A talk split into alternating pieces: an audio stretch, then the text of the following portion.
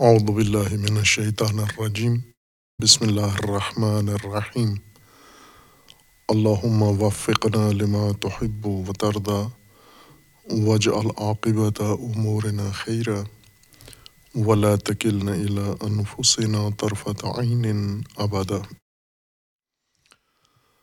رب ادخلنی مدخل صدق و اخرجنی مخرج صدق.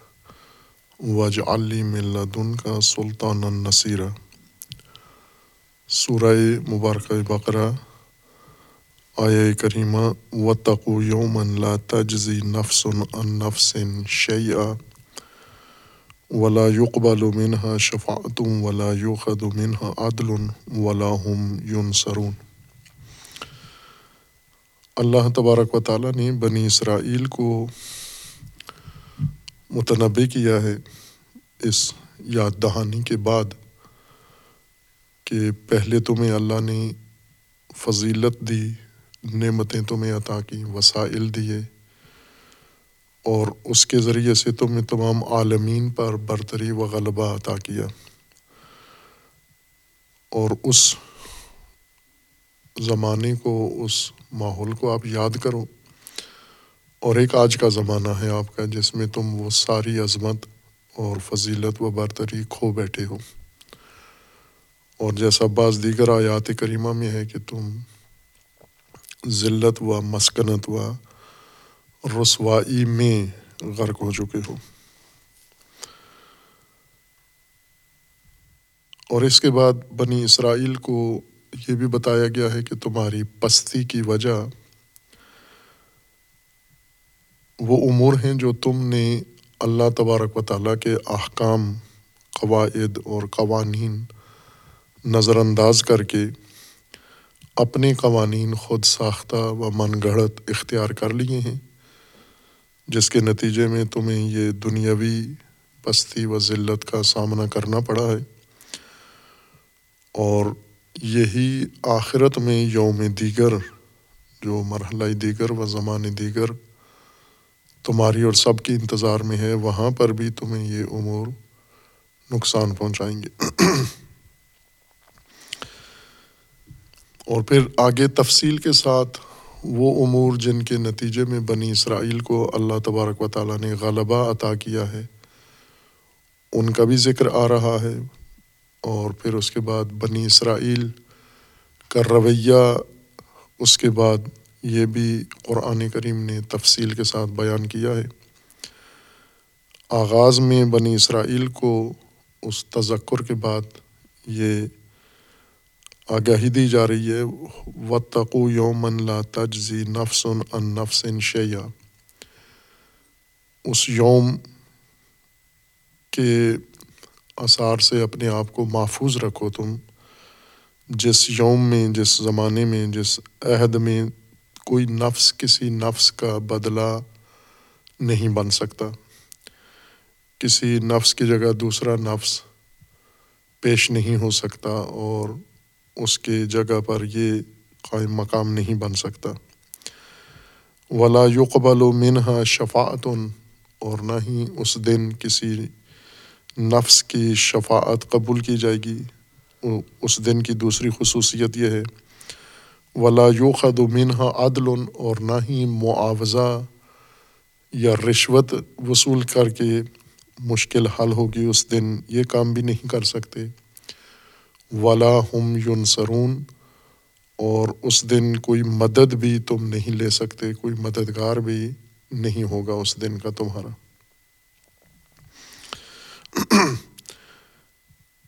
یہ جو قرآن کریم نے بیان فرمایا ہے کہ آپ ان چار چیزوں سے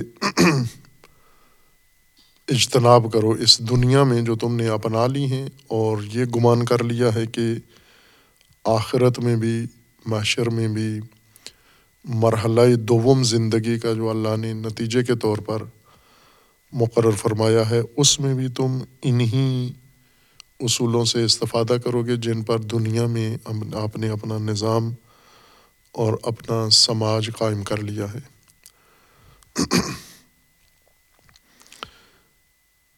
بنی اسرائیل کے مختلف اعتقادات بنے ہیں تدریجن ایک مفصل تاریخ ہے بنی اسرائیل کی، خصوصاً یہود کی۔ بنی اسرائیل میں سے ایک مسلک سلسلہ یہود کہلاتا ہے۔ یہ اولاد حضرت یعقوب ہیں۔ حضرت ابراہیم علیہ السلاۃ وسلام کی اولاد ہیں۔ حضرت یعقوب کے فرزند ہیں حضرت اسحاق۔ اور پھر اسحاق کے بیٹے ہیں یعقوب، جنہیں جن کا لقب اسرائیل ہے۔ ان کے بارہ بیٹے تھے اور انہیں بنی اسرائیل، ان کی اولاد کو جو ان سے نسل چلی ہے، انہیں بنی اسرائیل کہا جاتا ہے۔ ان کے اندر ہی حضرت یوسف پیدا ہوئے اور حضرت یوسف نے مصر میں ان کو منتقل کیا کنعان سے، فلسطین سے وہاں پر۔ اور پھر انہی کے اندر دیگر انبیاء کرام سلسلہ وار پیدا ہوئے۔ اللہ تبارک و تعالیٰ نے مبعوث فرمائے اور حضرت موسیٰ علیہ السلاۃ وسلام بھی اسی قوم میں پیدا ہوئے۔ حضرت یوسف نے انہیں منتقل کیا کنعان سے مصر میں۔ اصل یہ رہنے والے کنعان کے تھے، موجودہ فلسطین۔ یہاں سے انہیں منتقل کیا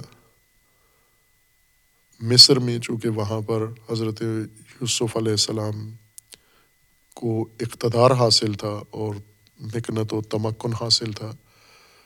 یہ خطہ قحط زدہ تھا اور یہ خاندان حضرت یوسف کا سختی میں، معیشت کی شدید سختی میں مبتلا ہو گیا تھا۔ تو اس طرح سے حضرت یوسف نے ان کی مدد بھی کی اور انہیں اپنے پاس بلا کر آباد کیا اور پھر انہی سے آگے بنی اسرائیل کی اولاد بارہ قبیلے بنے جو مصر میں مقیم ہوئے۔ مصر میں اصل اقتدار فرعون کے پاس تھا یا فرعونی سلسلہ کے پاس تھا، مقامی مصری باشندوں کے پاس۔ بنی اسرائیل وہاں پر مہاجر تھے۔ باہر سے ہجرت کر کے، نقل مکانی کر کے مصر گئے ہوئے تھے۔ مصر کے مقامی آبادی کا حصہ نہیں تھے۔ اس لیے حضرت یوسف کے بعد ان کے حالات فرعون و نظام فرعونی کے ساتھ زیادہ سازگار نہیں رہے اور تدریجن حکومتی اثر بھی ان کا ختم ہو گیا، حکومتی عہدے ان سے لے لیے گئے اور آہستہ آہستہ یہ محکوم و غلام بن گئے فرعونی نظام کے اندر۔ اور پھر اسی دوران ان کے اندر حضرت موسیٰ پیدا ہوئے۔ جس کی داستان قرآن کریم نے مفصل بیان کی ہے اور پھر حضرت موسیٰ نے ان کو نجات دی اللہ کے حکم سے اور اللہ تبارک و تعالیٰ کی تدبیر سے۔ اور پھر اس کے بعد حضرت موسیٰ پر اللہ نے تورات نازل کی باقاعدہ طور پر، جہاں سے مذہب یہود کا، دین یہود کا آغاز ہوا۔ حضرت موسیٰ علیہ السلاۃ وسلام کی کتاب سے اور پھر اس کے بعد جو انبیاء حضرت موسیٰ کے بعد بھی تواتر سے آئی اور انہوں نے اقتدار حاصل کیا، جن میں خصوصیت کے ساتھ قرآن نے بھی ذکر کیا اور تاریخ میں بھی حضرت داود علیہ السلام ہیں اور ان کے فرزند حضرت سلیمان۔ کہ ان کو اقتدار ملا اور بہت ہی عروج ملا اور باقی تمام عالمین پر ان کو غلبہ حاصل ہوا۔ پھر اس کے بعد حضرت موسیٰ کے بعد متعدد انبیاء آئے اور پھر اس طاقت و قدرت حاصل کرنے کے بعد پھر زوال آیا ان کو۔ اور اسی طرح نشیب و فراز متعدد عہد ان کے گزرے تائیں کہ حضرت عیسیٰ مسیح علیہ السلاۃ وسلام ان میں مبعوث ہوئے اور انہوں نے ان میں سے جو یہود تھے، وہ انہوں نے حضرت مسیح کو قبول نہیں کیا، وہ عنوان نبی۔ اور ایک نیا سلسلہ بنی اسرائیل میں قائم ہوا اور دو حصوں میں تقسیم ہو گئے۔ یہود اور نصارہ۔ انجیل کے پیروکار اور حضرت عیسیٰ مسیح علیہ السلام کے پیروکار۔ یہ مسیحی کہلائے، نصارہ کہلائے اور یہود حضرت موسیٰ کے پیروکار۔ حضرت موسیٰ کے پیروکار جو یہود ہیں، انہوں نے اپنا تشخص قائم رکھا اور بلکہ حضرت مسیح کے ساتھ دشمنی بھی کی اور ان کے اپنے گمان کے مطابق انہیں قتل بھی کیا یا کروایا۔ لیکن قرآن نے کہا کہ یہ ان کی غلط فہمی ہے اور حضرت مسیح کو اللہ نے زندہ اٹھا لیا ہے۔ اور اس کے بعد پھر تسلسل سے دونوں سلسلے بنی اسرائیل کے مسیح نصارہ بھی اور یہود بھی آپس میں بھی یہ اختلاف رکھتے رہے اور ان میں کشمکش جاری رہی ہر طرح کی۔ جنگ و جدال بھی رہا، قتل و غارت بھی رہی، مذہبی اعتقادی اختلاف بھی ان کے مابین تھا۔ اور پھر اس کے بعد انہیں یہ عروج حاصل نہیں ہوا۔ تائیں کہ رسول اللہ صلی اللہ علیہ وآلہ وسلم بعنوان خاتم الانبیاء مبعوث ہوئے۔ اور قرآن کریم پھر ان پر پیش کیا گیا، جن پر پہلے تورات اتری، پھر انہی کے اندر انجیل اتری، اور اب ان کے اوپر قرآن اترا ہے۔ جب قرآن نازل ہوا اور رسول اللہ کو حکم ہوا کہ آپ تمام اہل عرض کو قرآن کی دعوت پیش کریں، از جملہ یہود و اہل کتاب کو بھی۔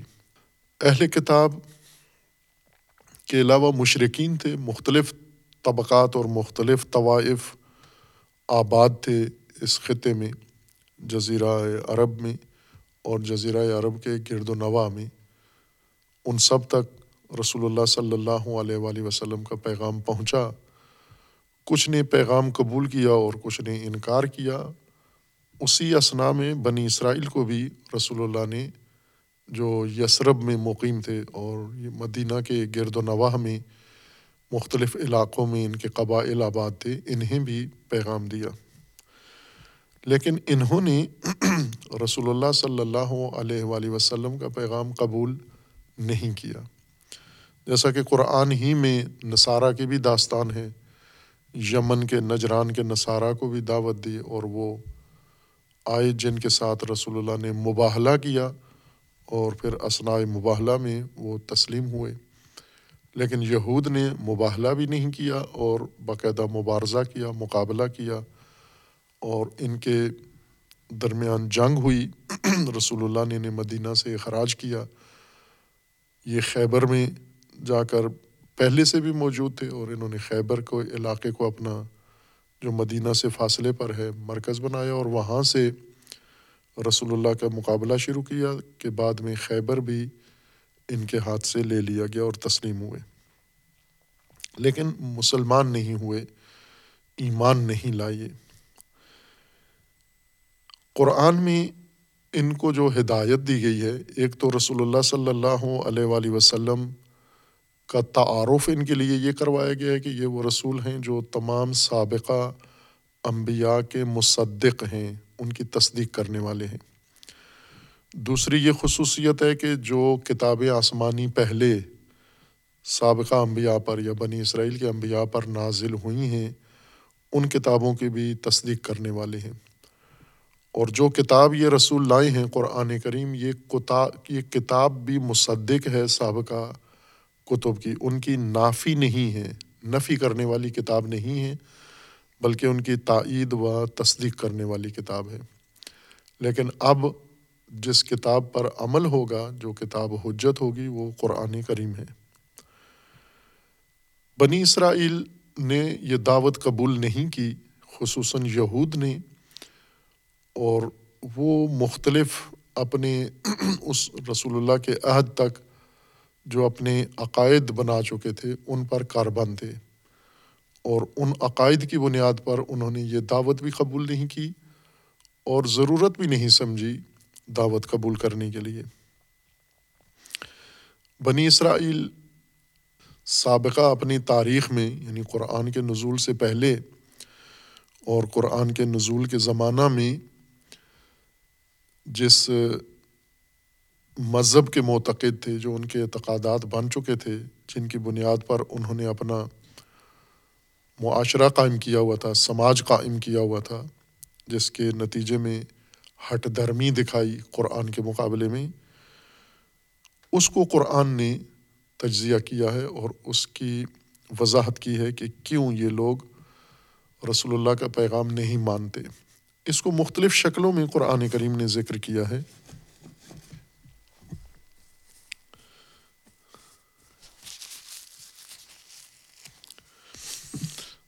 بعض آیات کریمہ میں ان کے عقائد پیش کیے ہیں کہ یہ اس طرح کی سوچ رکھتے تھے۔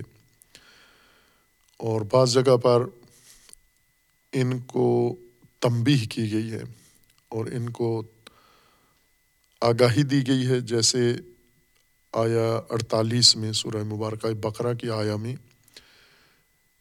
وہ اعتقادات جن کو بنیاد بنا کر یہ دعوت دین قبول نہیں کر رہے اور جس کی بنیاد پر یہ مطمئن ہیں کہ ہم جو راستہ اپنائے ہوئے ہیں وہ درست راستہ ہے اور ہمیں جدید کسی ہدایت کی، کتاب کی یا راہبر کی ضرورت نہیں ہے۔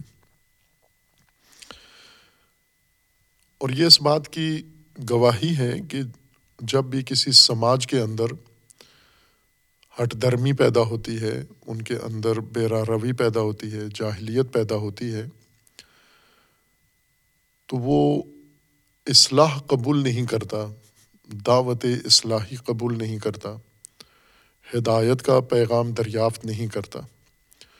چونکہ اللہ تبارک و تعالیٰ نے ان معاشروں کے لیے، سماج، انسانی سماج کے قوانین مشترک بنائے ہیں، سنن الہی مشترک ہیں تمام معاشروں کے اندر۔ اور آج مسلمانوں کے اندر بھی یہی چیزیں بنی اسرائیل کی نسبت زیادہ، بے درجہ زیادہ راسختر ہیں۔ یہی چیزیں جنہوں نے بنی اسرائیل کے اندر ہٹ درمی پیدا کی اور انہوں نے قرآن کی دعوت کو قبول نہیں کیا۔ یہی چیزیں ایک اور شکل میں قرآن کے پیروکاروں کے اندر پیدا ہوئی ہیں۔ بنی اسرائیل نے قرآن کو ٹھکرایا ان اعتقادات کی وجہ سے۔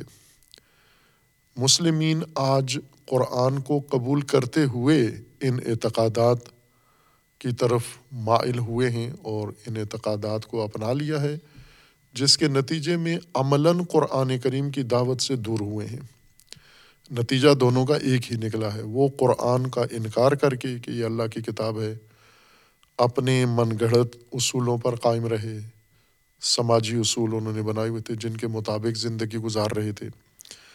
اور مسلمین قرآن کو مانتے ہوئے انہی چیزوں کے معتقد ہیں۔ نتیجہ دونوں کا ایک ہی ہے۔ جس طرح بنی اسرائیل نے نہ ذہنی طور پر قرآن مانا، نہ عملی طور پر مسلمانوں نے ذہنی طور پر قرآن کو قبول کیا، لیکن عملی طور پر نتیجہ بنی اسرائیل والا ہے آج ان کے اندر۔ وہ اعتقادات جن کی قرآن اس آیت میں نفی کر رہا ہے، جس کی بنا پر بنی اسرائیل نے یہ رویہ اختیار کیا تھا۔ جیسے قرآن فرما رہے کہ وہ یوم یعنی معاشر موت کے بعد، قیامت کا منظر، اس میں کوئی نفس، کسی نفس کے بدلے پیش نہیں ہوگا۔ کوئی نفس کسی دوسرے نفس کا بوجھ نہیں اٹھائے گا۔ چونکہ بنی اسرائیل کے اندر یہ اعتقاد تھا کہ ہم جہنم نہیں جائیں گے، اس کی سراحت قرآن نے بھی کی ہے۔ بنی اسرائیل کا یہ اعتقاد تھا کہ ہم ہرگز بنی اسرائیل، یہود و نصارہ دونوں ہم جہنم نہیں جائیں گے۔ یہ ان کا قرآن نے بھی گواہی دی ہے کہ یہ عقیدہ تھا۔ رسول اللہ صلی اللہ علیہ وآلہ وسلم کے زمانے تک وہ اس چیز کے معتقد تھے۔ اور قرآن کریم نے اس کی نفی کی ہے کہ تم یہ کس بنیاد پر کہہ رہے ہو کہ تم جہنم نہیں جاؤ گے اور تمہارے علاوہ باقی لوگ جہنم میں جائیں گے۔ سورہ مبارکہ بقرہ میں آیا اسی میں اللہ تبارک و تعالیٰ نے ان کے لیے یہ عقیدہ ان کا بیان کیا ہے۔ وقالو، یہ اہل کتاب یہود وقال تمسن النار اللہ ایامن معدودہ قل اتخذ تم اند اللہ عہدہ فلاں یخلف اللہ عہدہ ام تقولون اللہ مالا تعلمون؟ خب یہ جو کہہ رہے ہو کہ لن تمسن النار الا ایامن معدودہ ہم بنی اسرائیل جہنم میں نہیں جائیں گے اگر جانا بھی پڑا تو معدود گنتی کے چند ایام ہم جائیں گے اور وہ ایام بھی جہنم ہمیں جلائے گی نہیں۔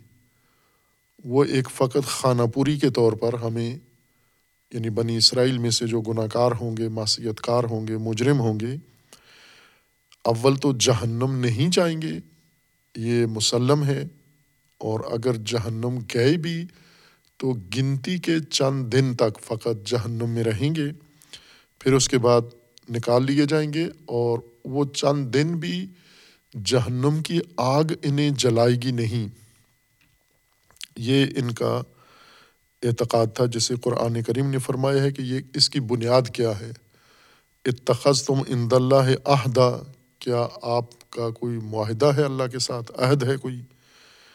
کہ اللہ اس عہد سے نہیں پھرے گا۔ یعنی اللہ نے تمہیں ایسا کوئی عہد دیا ہوا ہے، کوئی ایسا وعدہ اللہ نے تمہارے ساتھ کیا ہوا ہے کہ تم جو کچھ کرو، اس کی سزا تمہیں نہیں ملے گی، جہنم میں نہیں جاؤ گے اور تمہارے علاوہ باقی لوگ جہنم جائیں گے۔ ام تقولون اللہ مالا تعلمون۔ یا یہ جھوٹ ہے جو اللہ کی طرف نسبت دے رہے ہو کہ اللہ نے تمہارے لیے جہنم حرام قرار دی ہے۔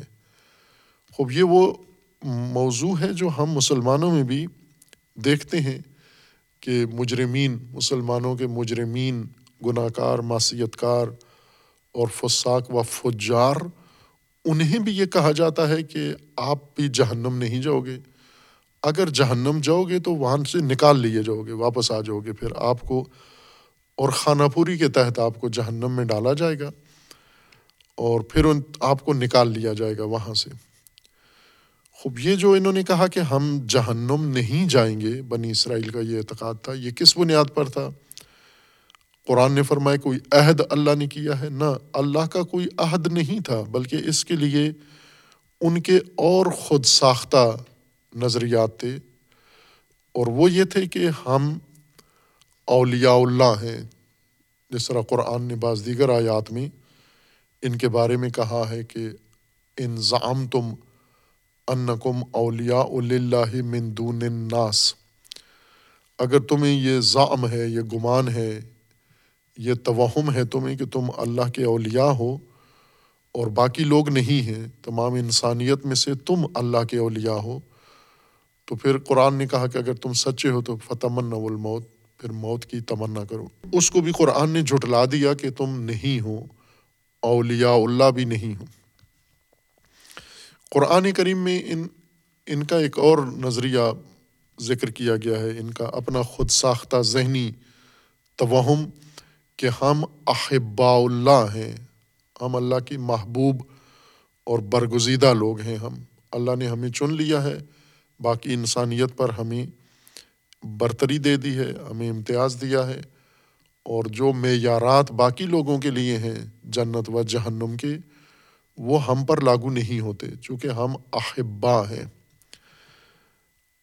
قرآن کریم نے اس کو بھی جٹلایا ہے کہ اس کی بھی کوئی تمہارے پاس ثبوت دلیل نہیں ہے، اور اگر ہے تو وہ پیش کرو، کوئی عہد اللہ کا تمہارے ساتھ نہیں ہے۔ یہ بھی تمہاری آرزو ہے یہ۔ اور اس کے علاوہ انہوں نے یہ بھی کہا ہے کہ ہم ابنا اللہ ہیں۔ اپنے بارے میں بھی اور اپنے انبیاء کے بارے میں بھی ان کو یہ گمان تھا کہ وہ ابنا اللہ ہیں اور ہم ابنا اللہ کی اولاد ہیں، لہٰذا ہم بھی بالواسطہ ابنا اللہ بن جاتے ہیں۔ خوب ظاہر اس کی قرآن کریم نے سراحت سے نفی کی ہے کہ اللہ کا کوئی ابن نہیں ہے، کوئی خاندان نہیں ہے، کوئی بیوی بچے نہیں ہیں۔ اور اس طرح کے اور متعدد عقائد ان کے قرآن کریم نے ذکر کیے ہیں، جن کے یہ معتقد تھے۔ اور پھر اس کے بعد ان کا یہ عقیدہ بھی قرآن نے ذکر کیا ہے کہ ابراہیم علیہ السلاۃ وسلام وہ یہودی تھے یا نصرانی تھے؟ ان کے اندر خود اختلاف تھا، آپس کا اختلاف بھی تھا۔ لیکن یہ بات دونوں کے ہاں مسلم سمجھی جاتی تھی کہ ابراہیم کا باقی انسانیت سے کوئی تعلق نہیں ہے۔ ابراہیم یہودی کہتے تھے، وہ یہودی ہیں۔ اور نصرانی، نصارہ کہتے تھے وہ نصرانی ہیں اور اس بات پر بھی ان میں آپس میں یہ اعتقاد تھا۔ یہ کیوں حضرت ابراہیم پر زیادہ اصرار کرتے تھے کہ حضرت ابراہیم یہودی ہیں یا حضرت ابراہیم نصرانی ہیں؟ دونوں صورتوں میں یعنی بنی اسرائیل ہی کے بزرگ ہیں۔ بنی اسرائیل تو اسرائیل حضرت ابراہیم کے پوتے ہیں، حضرت یعقوب، اور یہ اولاد یعقوب ہیں۔ تو اس وجہ سے اولاد ابراہیم بھی ہیں یہ۔ اور یہ جب اولاد اسرائیل ہیں، اولاد یعقوب ہیں، تو ان کے جد حضرت ابراہیم ہیں۔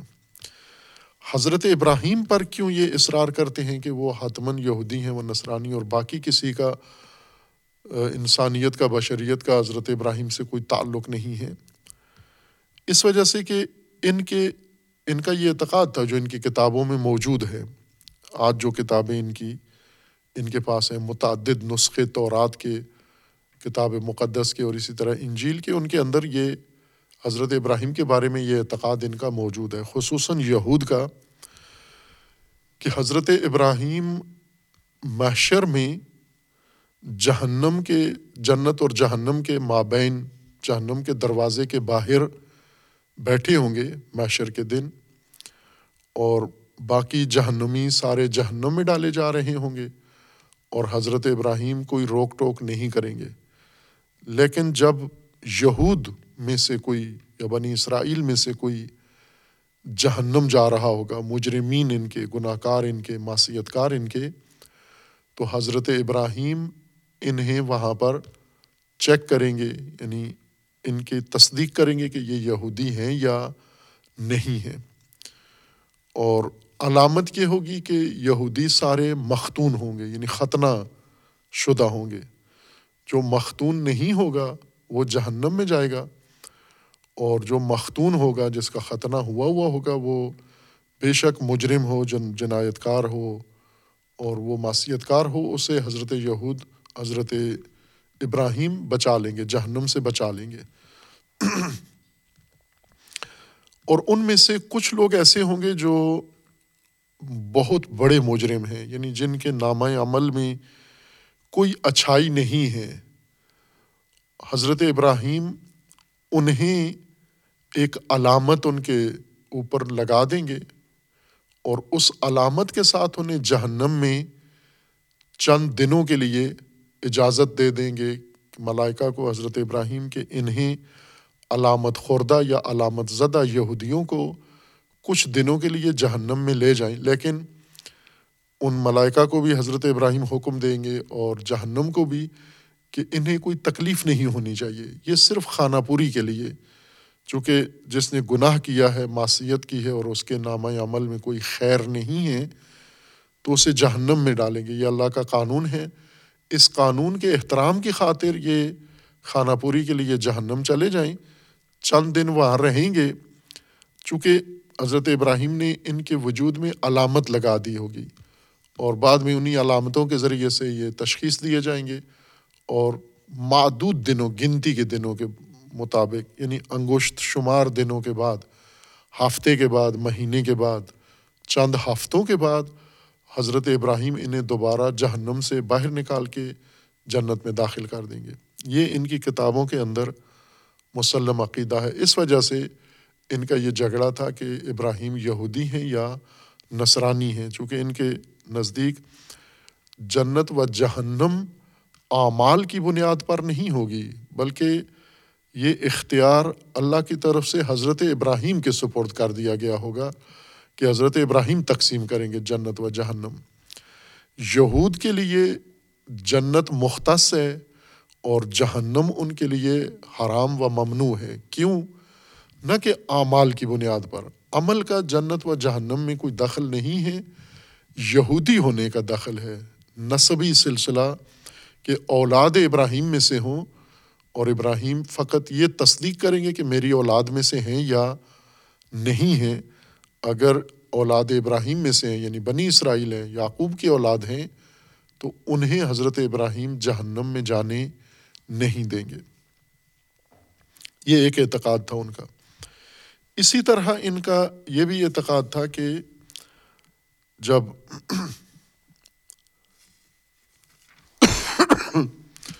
کوئی یہودی اگر اس کے لیے خانہ پوری کی حد تک فارمیلٹی کے لیے اگر اسے جہنم میں تشخیص دیا جائے کہ یہ جانا چاہیے جہنم میں، تو اسے روک لیا جائے گا، اس کی شفاعت ہو جائے گی۔ کون کرے گا؟ حضرت ابراہیم شفاعت کریں گے۔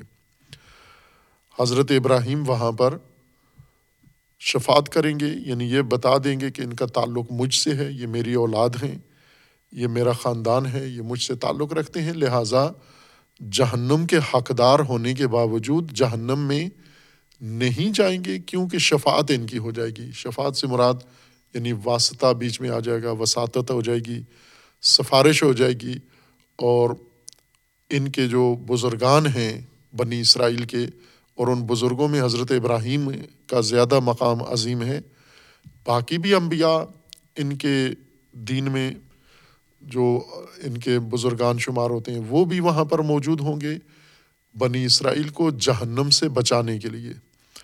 ایک طبقہ سفارش کے ذریعے سے بچا لیا جائے گا شفات کے ذریعے سے، اور ایک طبقہ جس کے لیے جہنم میں جانا ناگزیر ہو چکا ہوگا، اسے فقط خانہ پوری کے لیے رسمی طور پر، چاند دن کے لیے خانہ پوری کے طور پر جہنم میں رکھا جائے گا، پھر باہر لے آئیں گے۔ جیسے یہاں دنیا میں ہوتا ہے قانونی تقاضے پورے کرنے کے لیے کہ جیسے ابھی لوگوں کو پکڑتے ہیں، قانونی تقاضے پورے کر کے تھانے لے جاتے ہیں، عدالت میں لے جاتے ہیں، ایک آدھ دن زندان میں رکھتے ہیں، زندان میں ان کو سہولتیں دیتے ہیں۔ گھر سے زیادہ سہولتیں ان کو زندانوں میں، جیلوں میں دی جاتی ہیں۔ اور پھر ان کے اپنے گھروں کو ہی جیل کا درجہ دے کر انہیں واپس گھروں کے اندر پہنچا دیا جاتا ہے کہ گھر ان کا جیل شمار ہوگا، زندان شمار ہوگا۔ اس طرح کا رویہ دنیا میں ہو رہا ہے۔ یعنی یہ لوگ قیدی نہیں ہوتے، قیدی ہونے کی خانہ پوری ان کی کی جاتی ہے۔ یعنی یہ تأثر دیا جاتا ہے کہ بھلے ان کو پکڑا گیا ہے، ان پر مقدمہ چلا ہے، ان کو سزا دی گئی ہے اور چند دن کے بعد ان کو پھر واپس اپنے گھر کے اندر بھیج دیا جاتا ہے۔ یہ معمول ہے دنیا میں۔ ہمارے ملک میں بھی ہو رہا ہے اور باقی دنیا میں بھی یہ معمول ہے، کرتے ہیں اس طرح سے۔ ان کا یہ اعتقاد تھا کہ جیسے ہم دنیا میں کرتے ہیں کہ مثلاً کسی کو زندان میں جانا ہو تو سفارشی آ کے پہلے قدم پر ہی اس کو بچا لیتے ہیں۔ اور اگر خانہ پوری کے طور پر آخر تک یہ ظاہری طور پر مقدمہ چلے اور اس کے لیے زندان جانا ہی ہو، تو چند دن رکھا جاتا ہے، پھر باہر نکال لیا جاتا ہے۔ اور ان کا یہ بھی اعتقاد تھا، ولا یو خدمن عادل قیامت میں اللہ تبارک و تعالیٰ نے فرمایا کہ اس دن عادل معاوضہ، رشوت بھی نہیں لی جائے گی۔ اب یہ بھی بنی اسرائیل کے اندر ان کے عقیدے کا حصہ تھا کہ اگر کوئی انسان جرم کرتا ہے اور جرم کر کے وہ آ کے اپنے بزرگان کے سامنے جرم کا اعتراف کرتا ہے اور ساتھ ہی جرمانہ ادا کر دیتا ہے اور ان کو کچھ پیسے دے دیتا ہے، اس کے نتیجے میں اس کی بخشش ہو جائے گی کہ یہ بنی اسرائیل میں آج بھی ہے۔ یہ باقاعدہ جاتے ہیں، اعتراف کرتے ہیں اپنے مذہبی پیشوا کے سامنے جرم کا اور کچھ مال طے شدہ اس کو دے دیتے ہیں، معمولی سا اور اس کے بعد وہ مذہبی پیشوا، پادری ان کے سارے گناہ معاف کر دیتا ہے اور یہ بالکل بے گناہ ہو جاتے ہیں۔ پھر اگلے جا کر دوبارہ نئے سرے سے گناہ کرتے ہیں۔ اگلے ہفتے آ کے وہ دوبارہ معاف کرا لیتے ہیں۔ یا زندگی میں جب بھی انہیں کسی بھی عبادی دن میں اتوار کو یا ہفتے کے دن ان کو موقع ملے، کلیسا میں یا کنیسا میں حاضر ہو کر، یہ آج بھی ان کے ہاں یہ معمول ہے۔ یہ ولا ہم یونسرون یا پھر ان کی نصرت ہو جائے گی۔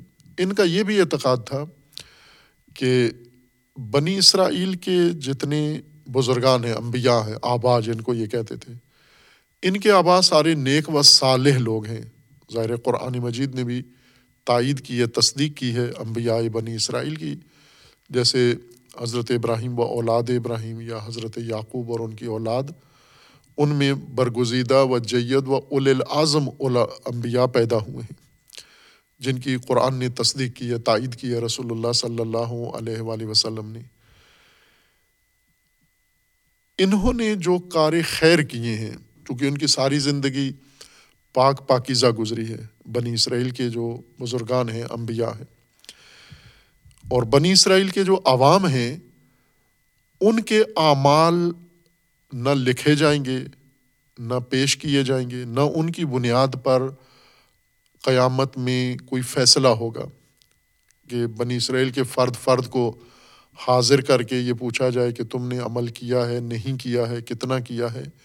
سرے سے یہ دوسروں کے بارے میں ہے، یہ بنی اسرائیل کے علاوہ دوسروں کے بارے میں ہے کہ ان کے موازین، اعمال موازین کے ساتھ پرکھے جائیں گے، ان کے خیری، خیر دیکھی جائے گی، شر دیکھا جائے گا، گناہ دیکھے جائیں گے اور پھر اس کے مطابق انہیں جنت و جہنم کا پروانہ ملے گا۔ بنی اسرائیل مستثنا ہے اس قانون سے۔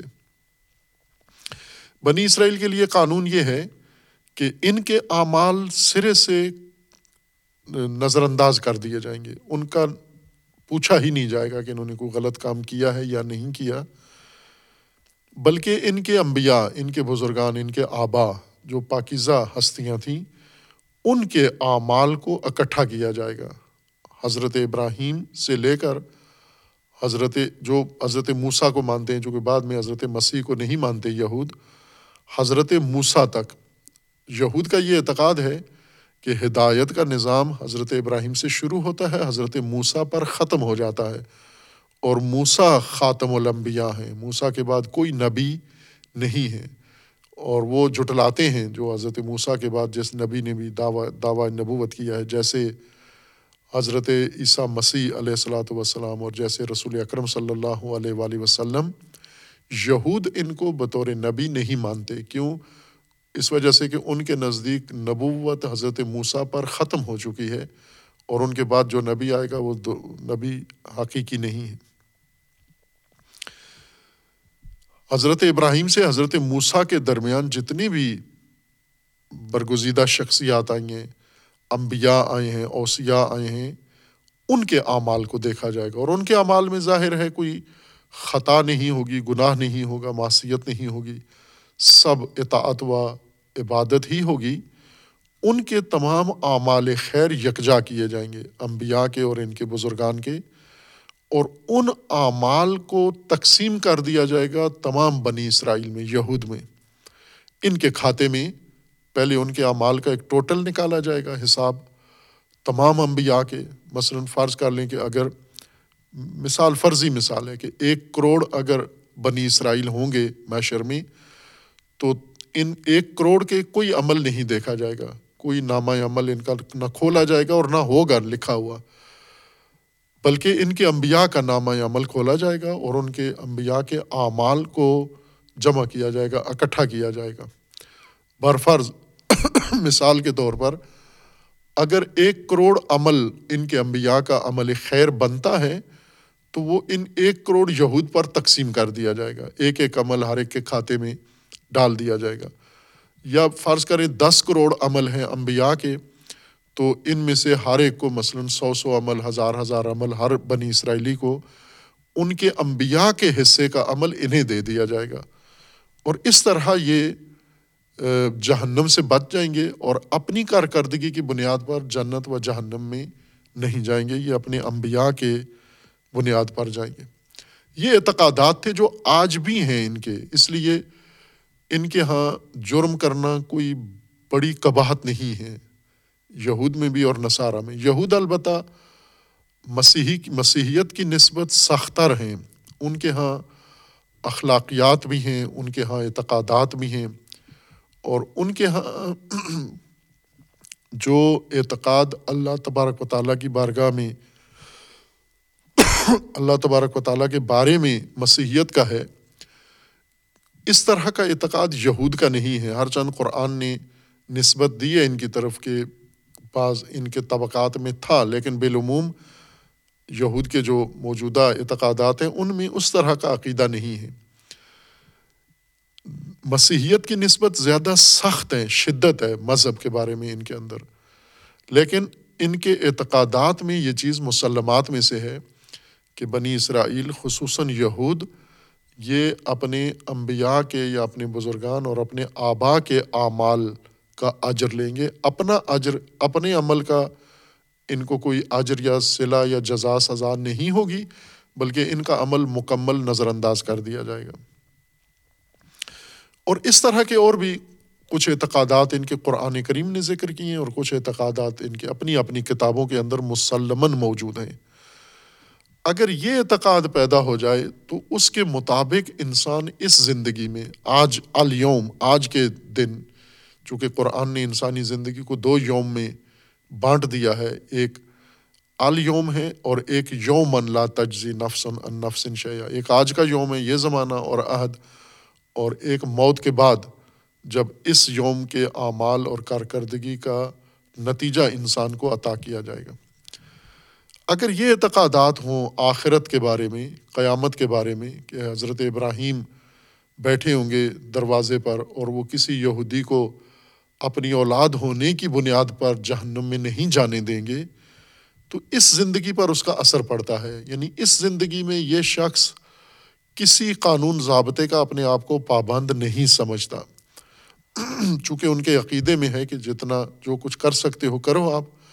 آپ کی بخشش ہو جائے گی، آپ کو جہنم میں نہیں ہوگی، عذاب نہیں ملے گا۔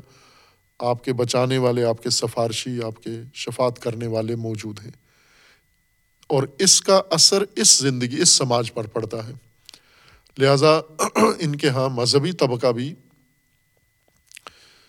مثلاً آج کی مسیحیت میں دیکھیں ہم تو مذہبی طبقہ موجود ہونے کے باوجود بھی وہ بے دین لوگوں کی طرح ہی زندگی گزارتے ہیں یعنی اپنے جو رہن سہن ہے اس کو اس طرح سے رکھتے ہیں کہ جس میں یہ چیزیں معیوب نہیں ہیں۔ معیوب ہوں بھی تو ان کی کوئی قباہت نہیں ہے، چونکہ آخرت میں ہماری شفات و بخشش ہو جائے گی۔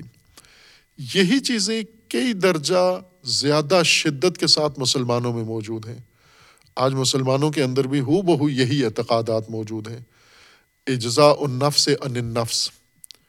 کسی کا عمل کسی دوسرے کے کھاتے میں ڈال دینا۔ یا شفات کا بنی اسرائیلی تصور کہ شفات میں عرض کریں گے کہ قرآن کریم نے یہاں پر نفی کی ہے کہ کسی قسم کی شفات نہیں چلے گی۔ اور پھر بعض آیات میں ہے کہ بے عزن اللہ ہوگی شفات یا وہ لوگ کریں گے شفات جو جن کو اللہ کا عزن ہوگا۔ اس کا معنی عرض کریں گے کیا ہے؟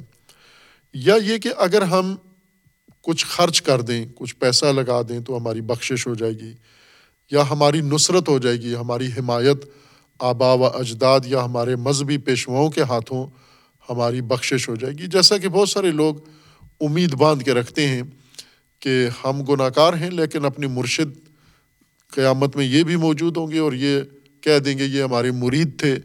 اس وجہ سے ہماری بھی بخشش ہو گئی۔ اس طرح کے مشابہ اعتقادات مسلمانوں کے اندر بھی موجود ہیں اور عملی طور پر دین سے دوری اور معصیت کی زندگی اور اطاعت کے بغیر زندگی کا ایک بڑا حصہ ان اعتقادات کی وجہ سے ہے جسے قرآن کریم نے یہاں اس آیا کریمہ میں ذکر فرمایا ہے۔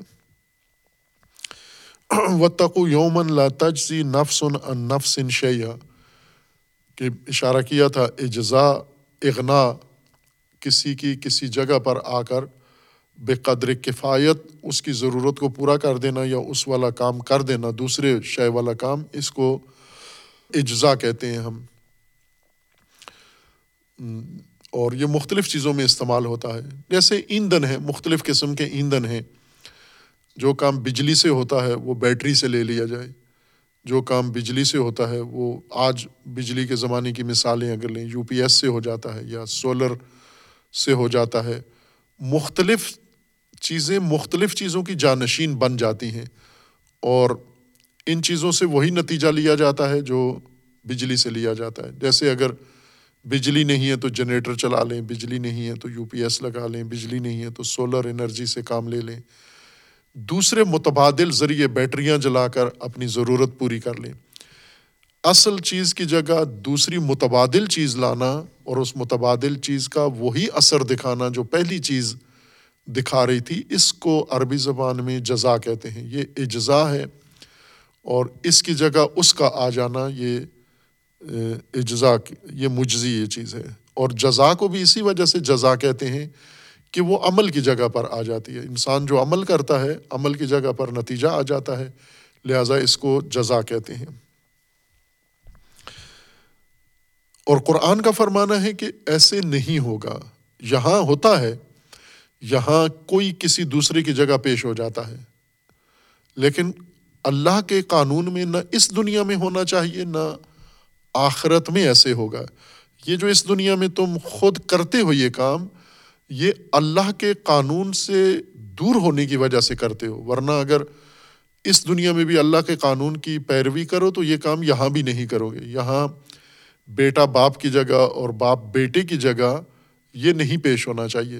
اگر یہاں پر بھی اللہ کا قانون ہو، بیٹے نے جرم کیا ہے تو بیٹے کو سزا ملے، باپ نے جرم کیا ہے تو باپ کو سزا ملے۔ بیٹے نے اگر کوئی اچھا کام کیا ہے تو بیٹے کو اجر ملے۔ اگر باپ نے اچھا کام کیا تو باپ کو اجر ملے۔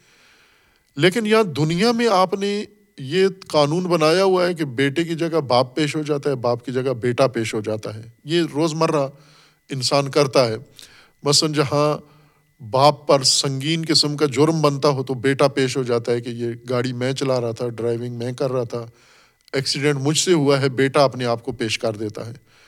یا جہاں پر بیٹے کے پھنسنے کا احتمال ہو، باپ اپنے آپ کو پیش کر دیتا ہے، اگر باپ کو سہولت ملنی ہے۔ اس کو قرآن نے فرمایا کہ باپ بیٹا خصوصاً ایک دوسرے کے مجزی نہیں ہو سکتے۔ نہ یہ خود، نہ ان کے اعمال ایک دوسرے کی جزا بن سکتے ہیں۔ یعنی باپ کو یہ عمل کرے اور وہ بیٹے کے کھاتے میں پہنچ جائے اور بیٹا کو یہ عمل کرے وہ باپ کے نامے میں پہنچ جائے۔ یعنی بیٹے کا عمل باپ کا عمل شمار کر کیا جائے اور باپ کا عمل بیٹے کا عمل شمار کیا جائے۔ بیٹے کا عمل مجزی ہو، کافی ہو، مغنی ہو، باپ سے یا باپ کا عمل مغنی و مجزی ہو، بیٹے سے، یہ اللہ کے قانون میں نہیں ہے۔ نہ دنیا میں ایسے ہو سکتا ہے اور نہ آخرت میں۔ آخرت میں تو چونکہ تمہاری مرضی نہیں چلنی، فقط اللہ کا قانون چلنا ہے، لہٰذا وہاں تو لا تجزی نفس ان نفسن۔ دنیا میں بھی اگر آپ اللہ کے قانون پر عمل کرو تو یہاں پر بھی مجزی نہیں ہے۔ لیکن اگر آپ خود اپنے اللہ کے قانون کی جگہ اپنے قوانین لے آؤ، اس میں آپ کر سکتے ہو کہ باپ کی جگہ بیٹا پکڑ لیا جائے، بیٹے کی جگہ باپ پکڑ لیا جائے، کوئی اور رشتہ دار ان کا ملازم پکڑ لیا جائے۔ یہ کام تم خود کرتے ہو جو درست نہیں ہے۔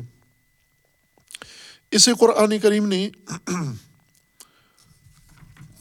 اسی سراحت کے ساتھ باپ بیٹا ایک دوسرے کے عمل کے مجزی نہیں ہیں۔ ایک عمل میں ایک دوسرے کے جگہ پر نہیں آ سکتے اور جگہ نہیں لے سکتے۔ یہ چیز جو ہم نے مسلم بنا کر اور اسی بنیاد پر ہم نے زندگی مسلمانوں نے بھی اپنی قائم کر لی ہے۔ اللہ تبارک و تعالیٰ نے سورہ مبارکہ لقمان میں اس کی سراحت کر دیا سورہ لقمان آیا تینتیس کے اندر۔ سورہ مبارکہ لقمان آیا تینتیس میں اللہ تبارک و تعالیٰ کا فرمان ہے۔ یا ایوہن ناس سورہ بقرہ میں بنی اسرائیل کو خطاب ہے، سورہ لقمان میں تمام بشریت کو خطاب ہے۔ یعنی یہ عمومی قانون ہے۔ کسی آیت میں اگر بنی اسرائیل کے لیے ہے یا یا ایو الدینہ آمنو، مومنین کے لیے کوئی بات ذکر کی گئی ہے؟ تو دوسری آیت میں یہ کہا گیا کہ یہ عمومی قانون ہے، اللہ تبارک و تعالیٰ کا سنت عام ہے۔ اس میں تمام انسانیت کو خطاب ہے، یا ایو الناس اتقو ربکم وخشو یومن لا یجزی والدن ان ولد ہی ولا مولود ہو جازن ان والد شیعہ ان وعد اللہ حقن فلا تغرنکم الحیات دنیا ولا یغرنکم باللہ الغرور. اس آیت میں سراحت کے ساتھ، مصداق کے ساتھ، مثال کے ساتھ ذکر کر دیا گیا ہے کہ آپ اس خشیت پرواہ کرو، اس یوم کی اتقو ربکم تقوا اختیار کرو، رب کا حفاظت کرو اپنے رب سے حفاظت کرو کرو اپنی اس کی، اختیار کرو اپنے رب کی۔ وق شو اور پرواہ کرو یومن اس دن کی، اس زمانے کی، اس مرحلے کی، اس دوران کی۔ لا یجزی والد ان ولد ہی کوئی والد قائم مقام، متبادل، مجزی، مغنی نہیں ہوگا اپنے بچے سے۔ اس دن کوئی والد اپنے ولد کی جگہ نہیں آ سکے گا۔ وہ والد و ولد بے شک انبیاء ہوں، جیسے حضرت ابراہیم ہوں اور اولاد ابراہیم۔ لا یا جزی والد ان ولد ہی کوئی والد اپنے ولد کی جگہ پر نہیں پیش ہوگا۔ ولد یعنی بیٹا، ولد اپنی جگہ، اپنے اعمال کے ساتھ، اور والد اپنے اعمال کے ساتھ۔ ولا مولود ہو جازن ان والد ہی اور نہ ہی بیٹا، مولود، بچہ، وہ والد کی جگہ مجزی نہیں ہوگا۔ وہ اس کے متبادل نہیں ہوگا، وہ اس کا قائم مقام نہیں ہوگا۔ یعنی جس طرح مثالیں دیں ہم دنیا میں، اگر ایک چیز ہمارے پاس شہری گیس ختم ہوتی ہے، ہم سلنڈر گیس اس کی جگہ لا کے وہی کام چلا لیتے ہیں۔ ہم بجلی کا ہیٹر چلا کے وہ کام چلا لیتے ہیں، ہم لکڑی جلا کے اس کی جگہ پر وہ کام اپنا کر لیتے ہیں۔ یعنی بہت ساری چیزیں، دوسری بہت ساری چیزوں کا کام کرتی ہیں مجزی ہوتی ہیں، کافی ہوتی ہیں۔ جو پہلی چیز کا نتیجہ و اثر ہے، وہ ہم نہ ہونے کی صورت میں دوسری چیز سے حاصل کر لیتے ہیں۔ اس کو نفوس میں بھی جاری کیا ہوا ہے لوگوں نے کہ کسی ایک نفس کو اگر کچھ نقصان پہنچنا ہے تو ہم اس کی جگہ دوسرا نفس پیش کر دیتے ہیں کہ اس کو سزا دی جائے۔ یا کسی کو اگر فائدہ پہنچنا ہے تو اس کی جگہ دوسرا بندہ کھڑا کر دیتے ہیں کہ وہ فائدہ اس کو دے دیا جائے۔ اللہ کے قانون میں نہ اس دنیا کے لیے یہ قانون ہے، نہ آخرت کے لیے ہے۔ دنیا میں بھی اگر والد ولد کی جگہ اور ولد والد کی جگہ پیش ہوتا ہے تو یہ ظلم ہے، یہ غلط ہے، یہ ناحق ہے۔ یہ والد اپنے اعمال کا جواب دہ ہے، ولد اپنے اعمال کا جواب دہ ہے۔ کوئی والد اور کسی والد کا عمل اپنے بچے کے عمل سے مجزی نہیں ہے یعنی اس کا متبادل اور اس کے لیے کافی یا اس کی مت... قائم مقام نہیں ہے۔ ان وعد اللہ حق یہ اللہ کا وعدہ ہے اور وعدہ خدا حق ہے۔ اس کے باوجود پھر نہ کہو کہ یہ تو عام لوگوں کے لیے یا یوہ ناس کے لیے ہے۔ اولاد ابراہیم مستثنا ہے اس سے، یا مسلمان مستثنا ہے، نبی کی امت مستثنا ہے۔ نہ، کوئی استثنا نہیں ہے۔ فلا تغرن کم الحیات دنیا یہ دنیاوی زندگی تمہیں دھوکہ نہ دے دے۔ یہ دنیاوی زندگی میں تم دھوکے میں آتے ہو۔ چونکہ یہاں یہ کام کرتے ہو آپ۔ کسی کی جگہ کسی کو پیش کر دیتے ہو۔ کوئی کسی کی جگہ مجزی ہو جاتا ہے۔ اپنا نمائندہ کسی کو بنا کے بھیج دیا جاتا ہے۔ دونوں طرف کرتے ہیں۔ اچھائی میں بھی اور خرابی میں بھی۔ بس کسی جگہ دعوت ہوئی ہے، باپ کی ہوئی ہے، وہاں بیٹا بھیج دیا جاتا ہے۔ جی میری میں مصروف تھا، نہیں آ سکا، یہ میرا بیٹا پیش ہو گیا یہاں پر۔ کسی جنازے میں والد نے پہنچنا تھا، نہیں جاتا، بیٹا پہنچ جاتا ہے۔ کسی جگہ بیٹے کو پہنچنا تھا، نہیں آتا، اس کی جگہ اس کا والد آ جاتا ہے جی میں آ گیا، میرے بیٹے کو آپ نے بلایا تھا، میں آ گیا۔ سزا میں بھی، جزا میں بھی دونوں میں والد، ولد کی جگہ، ولد اور بھائی بھائی کی جگہ، بیٹا باپ کی جگہ، باپ بیٹے کی جگہ، اولاد، وال آبا کی جگہ، پڑوسی کسی پڑوسی کی جگہ، دوست کسی دوست کی جگہ، یہ روز کا ہمارا معمول ہے۔ ہم اس کے خوگر ہو چکے ہیں، عادی ہو چکے ہیں اور اس کے تحت زندگی گزار رہے ہیں۔ اور قرآن کا فرمان ہے کہ یہی حیات دنیاوی، یہ تمہیں دھوکھا نہ دے۔ لا یغرن کم لا تغر تغرن کم الحیات دنیا، ولا یغرن کم بلّہ غرور اور یہ دھوکھا فریب تمہیں اللہ کے بارے میں دھوکھا نہ دے دے۔ اللہ کے قوانین ایسے نہیں ہیں۔ اس کے علاوہ بھی قرآن کریم میں متعدد آیات ہیں جہاں پر اسی اجزاء کو ذکر کیا گیا ہے۔ یہاں پر اس کی مثال دی ہے سورہ لقمان کی آیات ہیں اور باقی آیات میں بھی اس کی سراحت ہے۔ سورہ مبارکہ لیل میں ہے، سورہ لیل میں اللہ تبارک و تعالیٰ کا فرمان ہے، وما لحدن اندہ من نعمت تجزی اور اسی طرح سورہ غافر میں ہے الیوم تجزی کل نفس بما کسبت۔ جو جس نفس نے کسب کیا، عمل کیا ہے، وہ اس کے لیے مجزی ہوگا۔ باقی کسی کا عمل کسی کی جگہ مجزی نہیں ہوگا۔ مثلاً جیسے ہم عموماً مرحومین کے لیے مرنے کے بعد ہمدردی ہمارے اندر پیدا ہوتی ہے، زندگی میں نہیں ہوتی مرنے کے بعد کہ ان مرحومین کے لیے کوئی کام کیا جائے۔ اور ان کے لیے ہم کام کرتے ہیں، عمل خیر انجام دیتے ہیں اور یہ کہتے ہیں کہ یہ مرحومین کو پہنچا دیا جائے۔ قرآن فرماتا ہے، نہیں پہنچ سکتا، قانون نہیں ہے اللہ تبارک و تعالیٰ کا۔ کسی کوئی نفس کسی نفس کی جگہ، کسی نفس کا عمل کسی دوسرے نفس کی جگہ یہ پیش نہیں ہوگا، یہ قبول نہیں ہوگا، یہ شمار نہیں ہوگا۔ دنیا میں اگر یہ کر رہے ہو تو اس دھوکے میں نہ آ جاؤ کہ آخرت میں بھی ایسے ہوگا۔ دوسری چیز جس کی قرآن نے یہاں پر نفی کی ہے کہ اس یوم کوئی شفاعت نہیں ہوگی۔ ولا یوقبال و منہا شفاعت۔ شفاعت قبول نہیں کی جائے گی۔